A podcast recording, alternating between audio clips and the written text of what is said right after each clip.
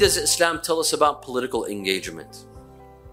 This is a hot topic that many Muslims ask.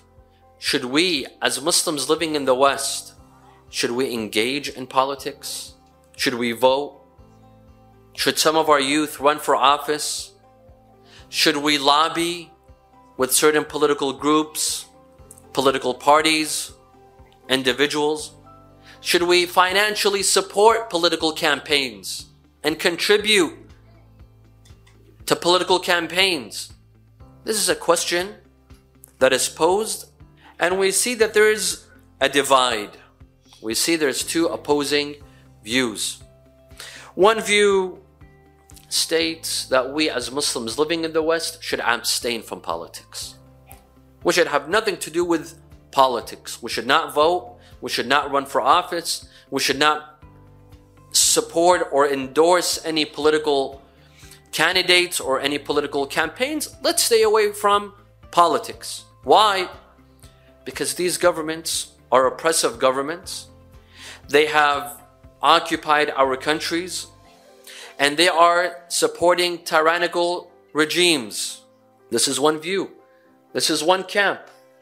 There's a, a great percentage, a good percentage of the Muslim community and even in the Shia community who have this opinion that political engagement is, uh, is forbidden. We should abstain from political engagement. This is one view.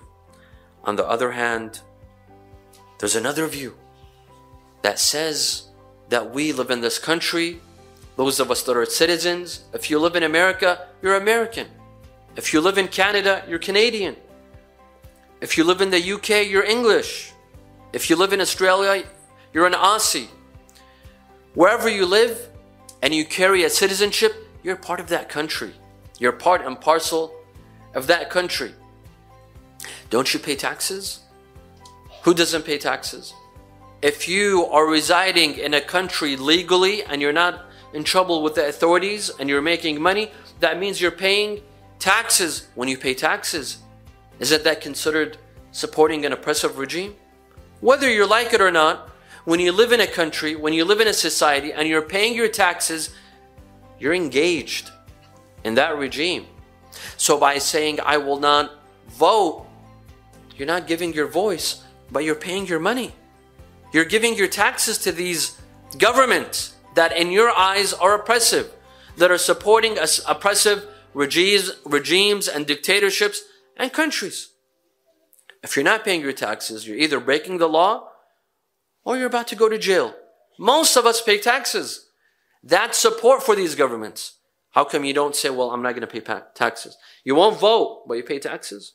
This is a double standard. Look at the logic of the Quran.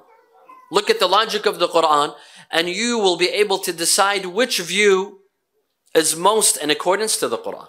You be the judge The view that says let's abstain from political engagement, or the view that says we should engage in politics in our countries. Look, the Quran says, إن الله لا يغير ما بقوم حتى يغيروا ما بأنفسهم.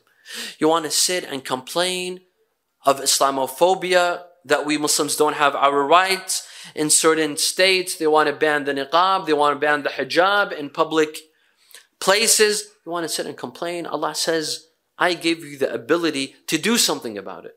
You could have improved your situation, but you couldn't. But you didn't. Not that you couldn't. You didn't. So who are you to blame? Why do you put the blame on others? Why do you expect that Allah will perform a miracle for you when you sit lazily and you don't do anything for yourself. إن الله لا يغير ما بقوم. Allah will not change us unless, lest we make change for ourselves. We change ourselves. And then Allah will say, I'll give you a push and I will support you.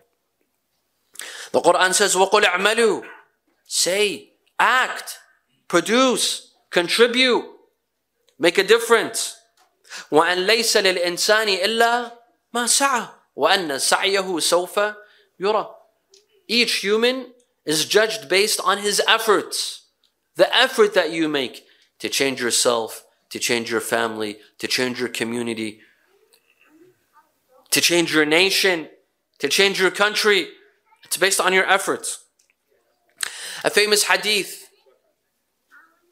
by one of the Imams, I believe Imam Al-Kadhim alayhi salam, كفارة عمل السلطان مساعدة الإخوان.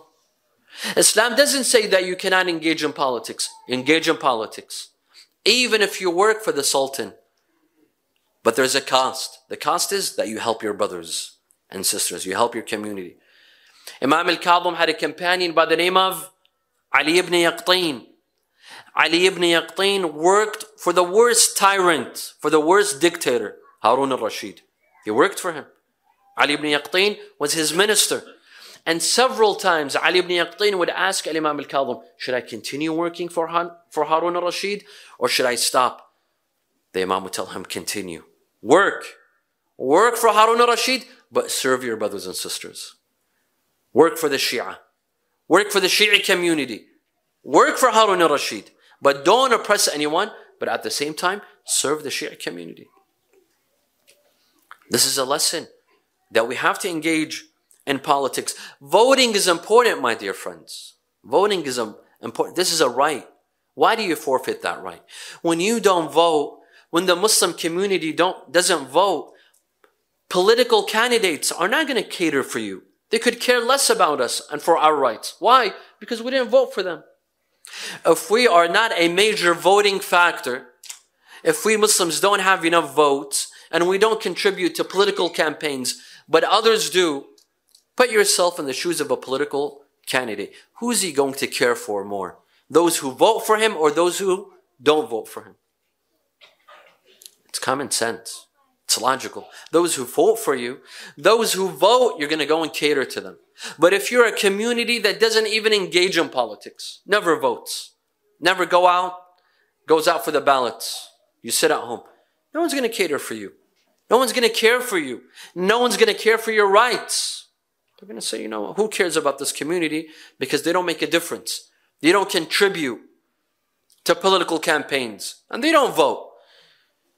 We need youth to run for office.